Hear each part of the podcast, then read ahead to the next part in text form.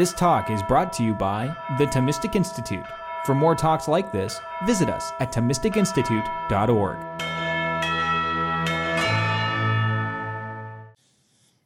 We're going to be talking this evening just on God and suffering, or St. Thomas's understanding of suffering and evil.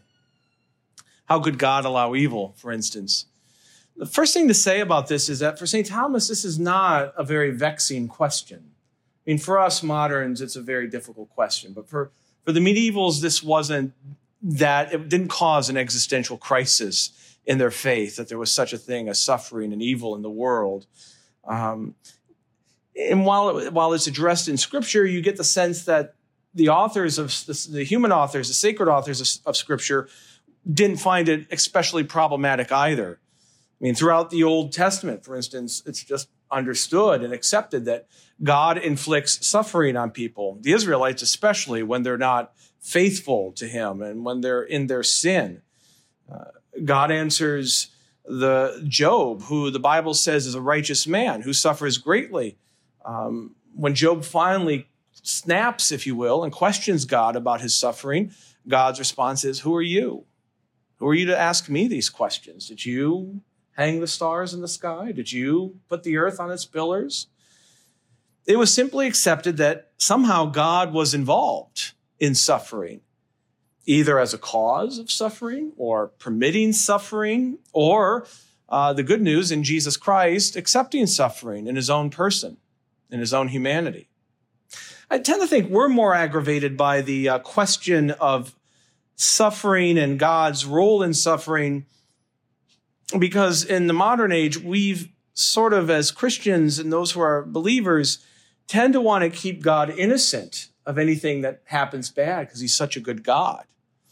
Um, we need to keep him out of such horrible things like tornadoes or cancer or, or sin and violence. God doesn't want anything to do with that. He can't be involved in any of it. The argument is usually presented that evil should not exist if there if God is an all-powerful, all-knowing, and especially all-loving deity. Now, the typical defense of God in this sort of view is a sort of argument that's come to be known as the free will defense. Okay? That God created human beings with free will. And that means, therefore, that we have a free choice. And free choice implies not only the ability to choose good, but also the ability to sin or to choose evil. Otherwise, it would not be free will. And so the free will defense of God's role, if you will, in suffering and evil usually turns in the fact that, well, he gave human beings free will. Sometimes they screw it up and they use it poorly. And uh, that's what causes evil. God's free of that. And if he didn't, if he did, if he didn't allow us to choose evil, then he shouldn't, he wouldn't, it's not free will. Now, I want to state right up front that not only is St. Thomas not vexed by this question and the problem of evil, he also doesn't employ that defense. That's not the Thomistic defense of God. Uh, his view is much more nuanced than that. This evening, um, I'm going to go through about four points, really three, uh, to help us think through God and suffering, all through uh, St. Thomas's lens or his, his, his, his view of things. First, we're going to talk about God as creator and cause. Then we'll talk about what evil is for St. Thomas. And then the distinction in St. Thomas between evil that is suffered, malum poenae, and evil that is done, malum culpa. And then finally, and this would be a whole other talk in its own, I'll give you some final thoughts just to think about some things on freedom and the human person. So, first, God is creator and cause. A lot of this, I always like to say at these Thomistic Institute lectures, you know, we only have 40, 45 minutes together. So some we're just skipping stones across the pond here, right? Um, remember that for Aquinas, God is ipsum esse subsistens, which is to say, God for St. Thomas is being itself. He's existence itself. He's not a being. He's not even the supreme being. He's more than that. He is being itself for St. Thomas. He is the very act of existence. Okay. Um, Being, the word being in English, B E I N G, is a gerund. It's an ing word running, walking, sleeping, right? Implies an activity. So for St. Thomas and for all of the medievals and the scholastics, even going back to Aristotle, the act of existence is an act of doing something. It's an act of existing. Every being, the noun, is engaged in the act of existing, being. Just like every runner, when a runner is running, is engaged in the act of running. So for St. Thomas, God is that very activity. He is a very activity of existence. So he often uses the analogy of, um, say, a, a pan or a pot and fire, right? That fire is the very act of burning. There is no, burning is not separate from fire. And so when you put a pan on the fire, the pan begins to burn, it begins to heat up. The same is true for existence in God. God is not separate from existence. He is existing, just like fire is burning, whatever burning is. Just as the pan is heated by participation in the fire, so we are existing by our participation in God. All things that exist exist by participation in the act of existence, which is God Himself. So for St. Thomas, it's, it's a very basic principle that God is in all things. He says that. God is in all things. This is not a pantheism, though. Not as part of their essence, nor as an accident, something that can be taken away or put back, but as an agent is present to that upon which it works, the fire working on the pan. For an agent must be joined to that wherein it acts immediately and touch it by its power. The pan is touched and joined to the fire. The fire touches the pan. That the thing moved and the mover must be joined together. The pan being heated and the fire that is burning are joined. This is a, some of the most important part here. Since God is very being by his own essence, created being, you, me, birds, atoms, chairs, everything else, angels, demons, are the proper effect, his proper effect, just as to ignite or to burn is the proper effect of fire. Now, God causes this effect in things not only when they first begin to be, but as long as they are preserved in being. If I take the pan away from the fire, it is no longer going to be heated. It ceases to be heated, it ceases to be hot. If any created being is taken apart away from God's presence and his, his act, it ceases to exist. There is nothing that exists that God does not impinge upon and is not acting on, even the demons of hell. As light is caused in the air by the sun, as long as the air remains illuminated. Therefore, as long as a thing has being, God must be present to it according to its mode of being. But being is innermost in each thing and most fundamentally inherent in all things, since it is formal in respect of everything found in a thing. There's nothing more basic about anything that exists but the fact that it exists. Every other definition and characteristic flows from that. It's a person, it's a dog, it has four legs, it's a, it's a golden doodle. Well, it's not none of it's not any of those things unless it first exists. That's its most basic characteristic of anything. Some of this is obvious, right? We just have to sort of say it. Hence, it must be that God is in all things and innermostly. This is a, a an interesting. So you this shows a radical difference between St. Thomas's worldview and sort of our contemporary worldview. We tend to see God as other and us down here so that there's a separation. St. Thomas doesn't see that. So it's not that all things, um, that God is in all things, but not as in pantheism. Elsewhere, St. Thomas speaks of rather all things are in God, participating in his existence. Interestingly, he also speaks about this in relationship to the body and soul. After Descartes, we tend to see the soul as something that's in the body if you're a believer. That's not St. Thomas's view. The body is actually within the soul. It's the other way around. The material is within the spiritual. Right? Now, this has tremendous consequences. It means that God is at all times actively conferring existence on everything that exists at every moment. Everything that exists is at all times participating in his existence. He is present to everything from the smallest subatomic, subatomic particle to the highest angel by his own essence of the fact that he is existence itself. So, speaking of God as existence itself, this means that God is not one cause among many. Even though Aquinas, following Aristotle, calls him uh, the unmoved mover or the prime mover, which is to say, he's the first in the chain of all causes. Rather, it's better to think of him that he is the cause of all causality. Because anything that is causing anything, anything that is doing anything, is held in existence by him at this very moment. He is the cause of all causality. Um, I mean, think of causality. I mean, I don't know, you know, you think that how one cause, one thing affects another thing, and then it goes on and on. And you can think of chains of causality, a nexus of causality, if you will. Uh, electrons revolving around protons and neutrons, to environmental currents, to, to the free choices that you and I make. It's better to think of God. I mean, yes, He is the prime mover of all of those chains and all of those links, the first mover and the unmoved mover.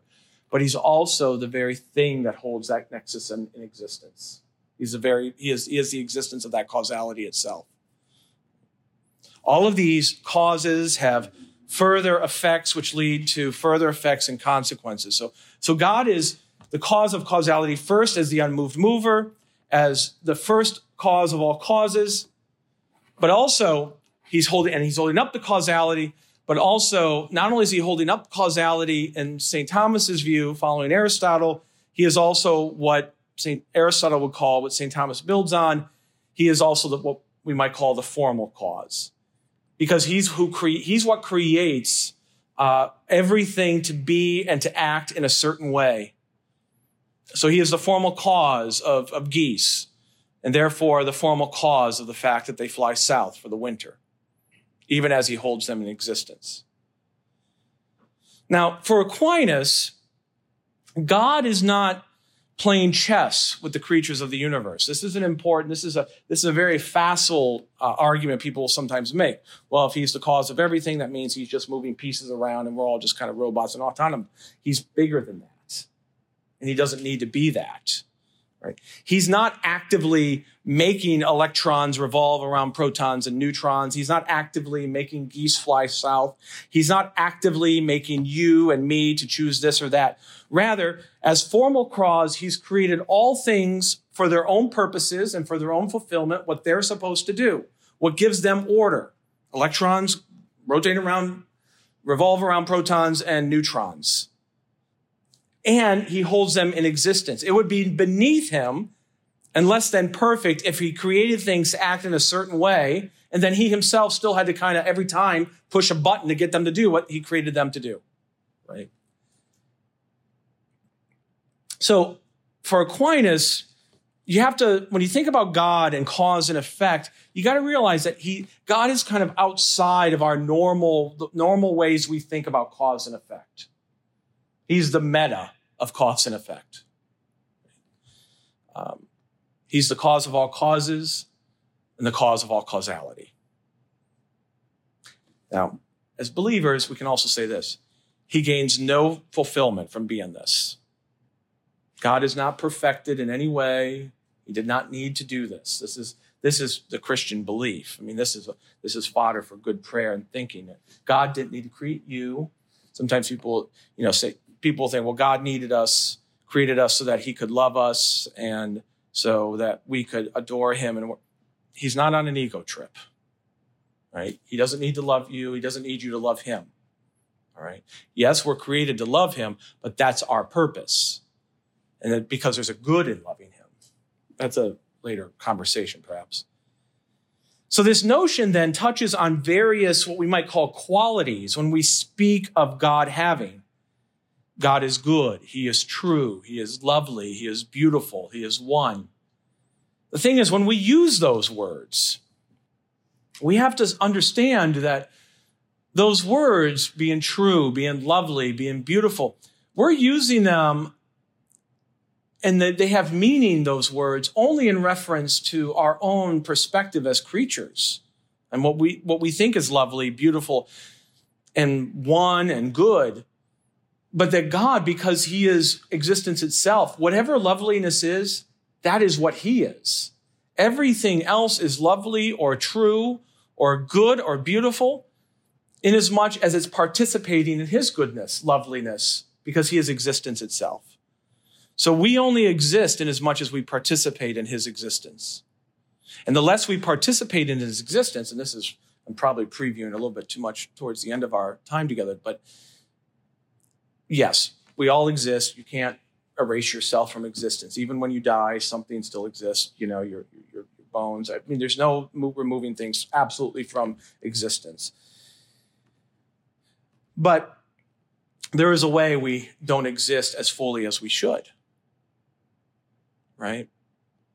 And the whole point of the life and the moral life is to exist more and more fully, which is to say, grow to grow more and more lovely, more and more good, more and more truth, more and more in participation in God's own life and his own existence. So we do not say that God is good because he falls into some abstract notion of goodness. We don't say he is true because he falls into some theoretical definition of truth or beauty and everything else. Rather, for St. Thomas, God is the very meaning of goodness, truth, and beauty. And anytime we use those words in our life or about created things, we understand that he's the exemplar and everything else is a sort of an analogy to what it means in him. Goodness for Aquinas is synonymous with existence. This is a sort of Aristotelian point that he borrows from Aristotle. Because to exist is good. So, at some basic level for Aquinas, everything that is existing, everything that exists, is good inasmuch as much as it exists as it should, which is to say, inasmuch as much as it exists, not only that God is holding it in existence and he is goodness, so therefore it has to be, there has to be some goodness in everything that exists. But also there's a level of goodness, you might say, in as much as it continues to be or grow into the form, into what he created it to be. So in as much as an electric does what electron does what it's supposed to do, not only is it good in as much as it exists, but it's a perfect electron. I don't think there are such things. I don't. I'm not a scientist. There might be such thing as an imperfect electron. I don't know. Um, but you know, a goose that doesn't fly, that gets lost from its flock and forgets the uh, pattern and doesn't know how to fly south, is is still a good goose, but it's not as perfect as the geese that actually do what geese are supposed to do, which is fly south, right? Um, so for St. Thomas, this is an important point. You need to know what a thing is before you can know whether or not it is more or less perfect. You need to know what a thing is and how it exists, and therefore what its purpose is, which is to say, what is its attraction or what is its goal for existence, like going around protons and neutrons. Um, before you can determine whether it is more or less perfect than another instance of the same thing. So basic goodness is existence, but increasing goodness or goodness increases the more a, a being achieves that which is in accord with what it was created to be, with its nature. Is the word we might use. So the more human you are, the more good you become. This is a very foreign concept in the modern world, right? That there could be such a thing. I could be less human or more human right? but we still believe it. You know, I mean, if you have someone, I mean, usually you have to use some radical example. I mean, you could say someone who commits some heinous, violent crime is acting less than humanly, is acting more like an animal, deserves punishment, while still recognizing that that person is still a human and has a basic existence and a basic dignity, even though they've acted more irrationally. Right? So the more human you are, the more good you have you become, the more perfect you become, which is to say, you can actually increase in your being, in your existence. Right? The more you learn, for exist, uh, example, uh, for example, I mean, a human being has a mind to learn. So the more knowledge you have, the more you're fulfilling what it means to be human. The more good a creature is, the more it's participating in God's being. That goes not only for ways that I can kind of grow as a human person, but also it, it means there, there are, in fact, categorical differences between creatures. I, I, I, saw the Discovery Channel the other day, and they've discovered some, you know, they're always finding new species of things in the ocean, and they discovered off the coast of New Zealand or Australia in the deep ocean, some weird looking lobster. And this thing is weird. It looks weird. It looks like a weird large lobster that has hair all over it. You're more good than that thing. That thing is good, but you have more perfections, right? For instance, you're not living in the uh, deep ocean with hair all over you and claws, and you can actually think and read books and learn things. That's more good. That's more existence. You're participating more in God's existence than the lobster is. God loves you, therefore, more than he loves the hairy lobster or whatever the thing is. Right? Now, here's the interesting thing about this for St. Thomas. And when God, the more we participate in God's existence, the more actually good we are, beautiful we are, the more lovely we are. Here's what he says God's will is the cause of all things. It must be, therefore, that a thing has, whoops, sorry, didn't mean to do that. A thing has existence or any kind of good only in as much as it is willed by God. To every existing thing, then, God wills, typo there, wills some good. Hence, since to love anything is nothing else than to will the good to that thing, it is manifest that God loves everything that exists. Because that's what love is for St. Thomas. It's willing the good of the thing you love, the person you love. Yet not as we love. This is an important distinction which I love in St. Thomas. Because since our will is not the cause of goodness of things, but rather goodness calls forth our love. That's why we love the people we do. We love the things we do. You love a pizza because it's a good pizza. It's why you don't get bad pizza. You love a person because you recognize some good in that person. And sometimes it's various goods. Sometimes it's goods, but then you also see this person has weaknesses and can be a real bear when they haven't had coffee in the morning. Not good at that time. But you recognize that there's some real goodness in them nonetheless. So the human person, for St. Thomas, is attracted to goodness. In fact, that's what our will is always wanting. More good, more perfection, more existence, wherever I can find it, whether, and obviously there are levels here, whether it's in a great pizza or in a spouse or in children or in the study of biology, the study of philosophy, economics, whatever you all are majoring in. You love it. I hope you love it. You don't study it if you don't love it, right? Because that's that's like death for studies, all right? Especially if you're going to do a dissertation. You got to love what you're going to write your dissertation on because you're going to be living with it for years.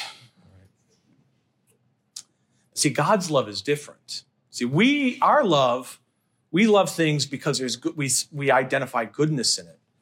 Whereas the love of God infuses and creates goodness in others. Isn't that kind of amazing? God's love bestows goodness, which is to say, bestows existence. Now, this means several things, right? It means um, that God doesn't love us because we're inherently lovable or good but it's because God loves us that we're inherently lovable or good. God is always first. His action is always first and primary for St. Thomas. God doesn't love you because you're good. He loves you because he is good. And his goodness then goes into you as he loves you. which therefore means, based on the hairy lobster, God loves you more than the hairy lobster because he's made, given you more existence, more goodness, more perfection than he's given the hairy lobster. Right? An interesting question, which I'm not going to give you the answer to, but does he love some people more than others? Are some people more perfect or better than others because God loves them more. Let you let you sit with that for a little while, right? We don't like to think about God playing favorites. Now, what is evil and what it isn't for St. Thomas? If existence is God, for St. Thomas, God is the very act of existence, and goodness is exi- and God is good, existence is good. For St. Thomas, then, and he's not alone, and this is kind of the classic Catholic tradition here. Evil does not exist as a thing. It's an absence. It's a vacuum. All right? The Christian religion is not a, du- a dualism. It's not, a, it's not, for the Christian religion, it's not uh, yin and yang, good and evil in some sort of cosmic battle. There is just goodness. Evil is the lack of goodness. It's a deficiency. It's a parasite where goodness should be. I mean, unlike the Judeo, the Judeo-Christian religion, for instance, I mean, you look back at all the other religions of mankind, Judaism is really the first, and Christian following it, in which the fundamental creation myth is not a cre- an act of violence or a battle. Creation doesn't come forth from an act of violence or battle. It's spoken into existence from a peaceful and loving God who proclaims that it is good, right? So for St. Thomas, everything that exists is in fact good. Evil, that doesn't mean evil is an illusion for St. Thomas. Evil is real for St. Thomas. It's not an illusion, but it's also not an entity, a positive thing. Even Satan is not sort of, even though we might say poetically he's the personification of evil, his existence is still good because he still part he exists because he participates in God's existence, right? It's an absence. It means uh, evil for St. Thomas is an absence of good that ought to be there or existence that ought to be there. It's a deficiency of existence. So the example I gave earlier, you know, when you have like a serial killer, somebody treats innocent life very cavalierly, um, brutally murdering someone, that's the evil. That's just, there's a deficiency in that own person's humanity, that own person's existence. That killer is not existing as he should be existing, fully alive, fully human. That's the evil. Evil is in the gap between where something is and where, I don't even want to say where it should be because none of us are where we should be in life, right? It's the gap of what ought to be there by the fact that you're created, participating in God's existence, and what you are. It's a good that ought to be present, and there is some deficiency. Hopefully, this will we'll be able to suss this out as we move forward here. So St. Thomas says that evil is only known because of the nature of good. Since every nature desire its own, desires its own existence, its own being, and its own perfection, it must be said also that the being and the perfection of any nature is good. Hence, it cannot be that evil signifies being or existence or any form of nature. Therefore, it must be said that the name evil is signifies a certain absence of good. We're going to talk about what that certain absence is. Evil, one way to think about it then is evil is the lack. I had to define evil for St. Thomas. This is how I would define it. Evil is the lack or the deficiency of a goodness or some good that a creating, a created being ought to have. For an example, a baby is born without an arm. Not having an arm is an evil for St. Thomas because a human baby should have two arms. That is a good. That's part of the definition of being human. Two arms, two legs, two eyes. Not to have an arm is an evil for St. Thomas. A goose, the goose not flying south is a certain evil for St. Thomas.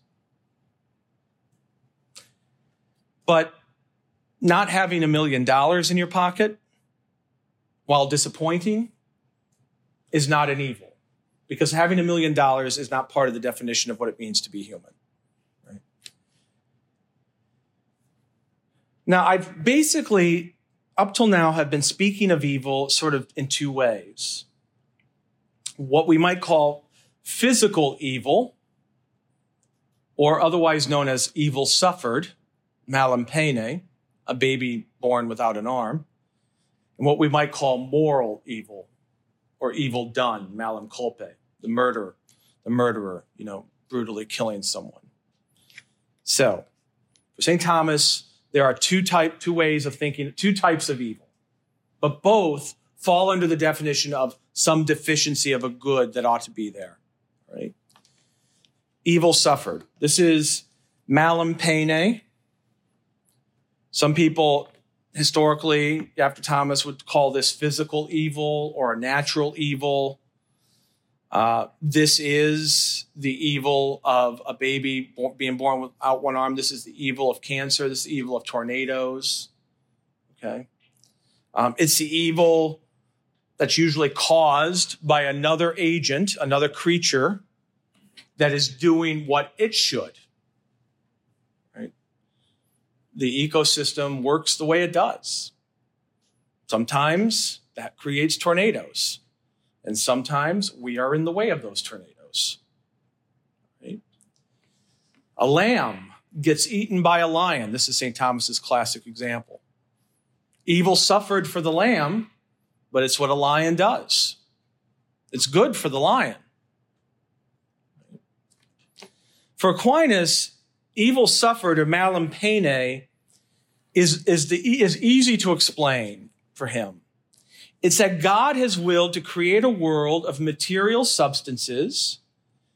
And when some of those substances flourish, other substances will suffer. When a lion flourishes, the lamb, some lambs are going to get eaten. So in this perspective, for St. Thomas, physical evil or evil suffered is a matter of perspective. It's true for the lambs and the lions, just as much as it is true, I hate to say this after two years, of pieces that turn into a virus and human beings. Those things, whatever, I'm not a biologist or an epidemiologist or, you know, but whatever those things, those proteins and things that turn into a virus, they're just doing what they do. That's what they do getting a cold or COVID, as the case may be, is an evil suffered, but it's a virus flourishing. Being good in what it does. Now, I'm not a scientist, and so if you push me on this, I'm not going to have great answers. But um, you might ask questions like cancer. Well, how can what I mean? What's flourishing when someone gets cancer? Well, even then, for St. Thomas, he would acknowledge something like cancer is still a, a physical evil because most, can- I mean, I, I, know there are different causes for different kinds of cancers, but a lot of cancers are caused by some deficiency of something actually not doing what it should be doing. Like some cell not dividing the way it should be dividing. And that was probably caused by something else doing what it should be doing and interfering with that. Some protein or something. Right? Physical evil means usually that some other creature in the nexus of causality that I talked about is actually flourishing, existing and becoming more good according to what it is. Now, it's important to say because um, I've been using the word evil. Evil suffered has no moral quality to it for St. Thomas. The baby born without an arm is not an evil child. It's an evil that the baby is suffering. Now, the question that inevitably is asked well, why couldn't God create a world in which lions don't eat lambs? Well, Aquinas thinks, I'm gonna read, I don't have a slide for this, and I'll read what, um, what, he's what he says on this, but he thinks that certainly God can do anything, but God doesn't do or can't do stupid things. That's my words, not his. He doesn't use the word stupid. All right. He'll say foolish. Um, God is always rational. Can God, you know, can God make a rock he can't lift? It's a stupid question. You know, I mean, Aquinas wouldn't ask this question. Can God make a circle, a squared circle? Well, a squared circle is no longer a circle, it's a square. But that's kind of the point, right? Um, God is truth and he abides by truthfulness. He doesn't do illogical things or things that are absurdities, truthful absurdities. So, yes, he could have made a world without any physical evils, but it would have been a world without any material creatures. Because matter, by, by the way, by the definition of what matter is, it, it denigrates, it deteriorates. It would have been a world without material things. It would have been a world without the complexity and diversity of creatures that we have in this world. It would have been a very boring world, in other words. He could have created a world of pure spirits or a world in which nothing ever changes, but it would not have been our world. That's really Aquinas's position on this. Here's what he says in just a couple sentences. He says, he says, many good things would be taken away if God permitted no evil to exist. Like fire would not be generated if air couldn't be corrupted by fire, which is an evil for air, St. Thomas. Nor would the life of a lion be preserved unless the ass were killed. You wouldn't have lions, or they wouldn't be They'd be other creatures. They wouldn't be what we know as lions. Now, it's important to say here that even though uh, he's holding up this whole nexus of causality and all these things in existence, he does not create the evils. This is the point. You got to get this point. God does not create the, these evil lions, or he creates evil lions. He doesn't create the evil that they do. He creates good creatures that do what creatures do. And in the nexus of causality, created of created material creatures, it means that there's always a, a loss gain relationship among the creatures. Always. He does not will the evil in this case. He wills and chooses for all creatures to pursue their flourishing, to pursue their full existence, their full goodness. And that means some other creatures won't. Now, evil done, which is the more, the one we struggle with, right? This is moral evil. This is evil people do. So this is, this evil is unique to rational creatures. Basically to, to anything that has free choice. Human beings, angels, demons. the fact that we make choices given free choice we are we are given the power to make choices about our goals where we're going to find our flourishing where we want to find our destinies where we will pursue what we will pursue and what we think will make us flourish and more perfect. And the fact is that can go wrong in a lot of ways. You know this is why first dates are never off of first dates don't become second dates. You, you went, thought it was going to be great, flourishing, not so good. All right, not calling him back or not, calling her back, right? We're always, for St. Thomas, we're always pursuing perfection and goodness. but we always don't, we either don't know the right, sometimes we don't know the right way to do it. And sometimes we're actually wrong about what we think is perfection or goodness and flourishing, right? it's always best if you find that out earlier as you're pursuing it, not spend years pursuing something. You know, I'm gonna put in my plug here, which I always put in with young people. Don't spend like six years dating somebody. All right. If you don't know after one or two years, it ain't gonna happen. All right. Don't waste, don't keep going down the line towards flourishing with someone if it ain't happening. That means it's a mistake.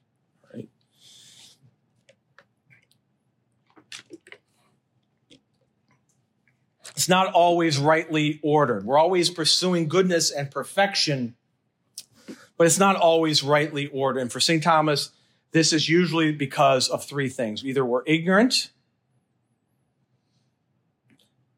or we're wrong about what we're pursuing or how we're pursuing it. Well, we're ignorant about what, what we're pursuing, we're in error about it, or malice, which is we've just become kind of corrupt or malicious. So God creates us with free choice. He does see it as a good we should have. I'm still not going to go into the free will defense. Thomas, that's not what Thomas, there's a, there's a nuance here. But God, and God doesn't interfere normally or prevent us from using and being the people, the creatures he created us to be, which is creatures with free choice. He doesn't sort of intervene in our choices, usually. He respects the creatures he created. Now, why is that not the free will defense I shot down earlier?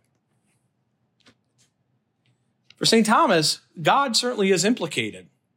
I want to be careful how I say this, but God is certainly implicated in moral evil because he's keeping the creature that does evil in existence. You do an evil thing, no matter how evil, it's not like you just zap and return to nothingness. He, he keeps evil people in existence. Now, he sustains even the demons in existence. Now, there's a positive aspect to this the fact that the creature exists and that rational creatures have choice. But for St. Thomas, that's what God is willing the goodness of that you that the creature exists. He doesn't he doesn't make the creature choose evil. And that's kind of the difference for St. Thomas. Evil for evil done or malum culpa for St. Thomas is a deficiency in choice. Remember absence of what should be there. Evil is a choice that lacks the fullness of goodness that should be present in every human choice. Every human choice. Right? Here, let me put this up here. Evil, he says, comes from, it's a typo there, comes from the withdrawal of the form and integrity of the thing that comes from evil, each, uh, blah, blah, blah. Evil, which comes from the withdrawal of the form and integrity of the thing, has the nature of a pain. Evil suffered or malum poenae, losing your eyeball or whatever. It is of the very nature of a pain to be against the will. No one wants to feel pain. In fact, when we choose to feel pain, it's usually because we know we have to feel pain and for a greater good right? But the evil consists in the subtraction of the evil that consists in the subtraction of the due operation in voluntary things has the nature of fault, malum culpae. For this is imputed to anyone as a fault to fail as regard perfect action, of which he is a master by the will. So if I if I'm pursuing the thing that is actually contrary to my nature, if I'm choosing the wrong means to pursue something that is with my nature. So, for instance, you know, let's say I'm, you see me in the dining hall tomorrow morning. Um, you, you, get closer to my table. I, Jay Budziszewski was here at the last lecture. Is that right? This is an example he often uses, which I love.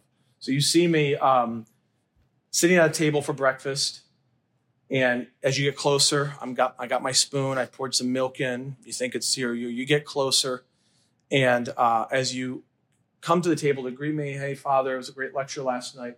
You see that my table, it, my, my bowl is full of um, iron nails, which I'm going to eat. I poured, Father, what are you doing with this? And I say to you, I, my doctor says I need more iron in my diet, right? This is a stupid example, but it gets the point across, right? You see the good here that I'm pursuing, my flourishing as I need more iron in my diet the means by which I'm doing it is evil because that's not according to my, it's not in the human nature to eat iron nails. Right? In fact, it's going to kill me if I do this. I am not, not only am I not going to get more iron in my diet, I'm going to die. So if you see me doing that, stop me, right? But the same is true in all sorts of other things. I mean, relationships, right? You can, like, for instance, I love this person. I want this person to flourish. But then I have ideas about how they should flourish. And I start to pressure them that they should flourish the way I want them to flourish. You see how that can be an evil done. Like the good that I'm doing, but the choices I'm making, the means to that, that love, to expressing that love and their flourishing, is in fact the wrong means. And then, because sometimes it's at the end point. Sometimes it's, um, uh, you know, I want to use this person for my own satisfaction. That's like the problematic endpoint. And then, then that makes even all the means, all the choices I make problematic. Evil, deficient. I'm not acting in a fully human way. It's like eating nail, iron nails. So God is somewhat implicated in evil then, but not as cause, as simply creating and sustaining creatures uh, that perpetuate evil, yes. He's maintaining the nexus. Could he have, in this point, could he have created a world without evil done? Yes, but then it would be a world without, without creatures like us. Right?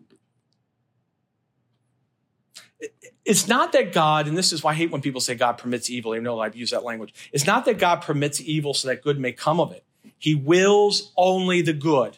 All right. He moves everything according to the nature he's given them.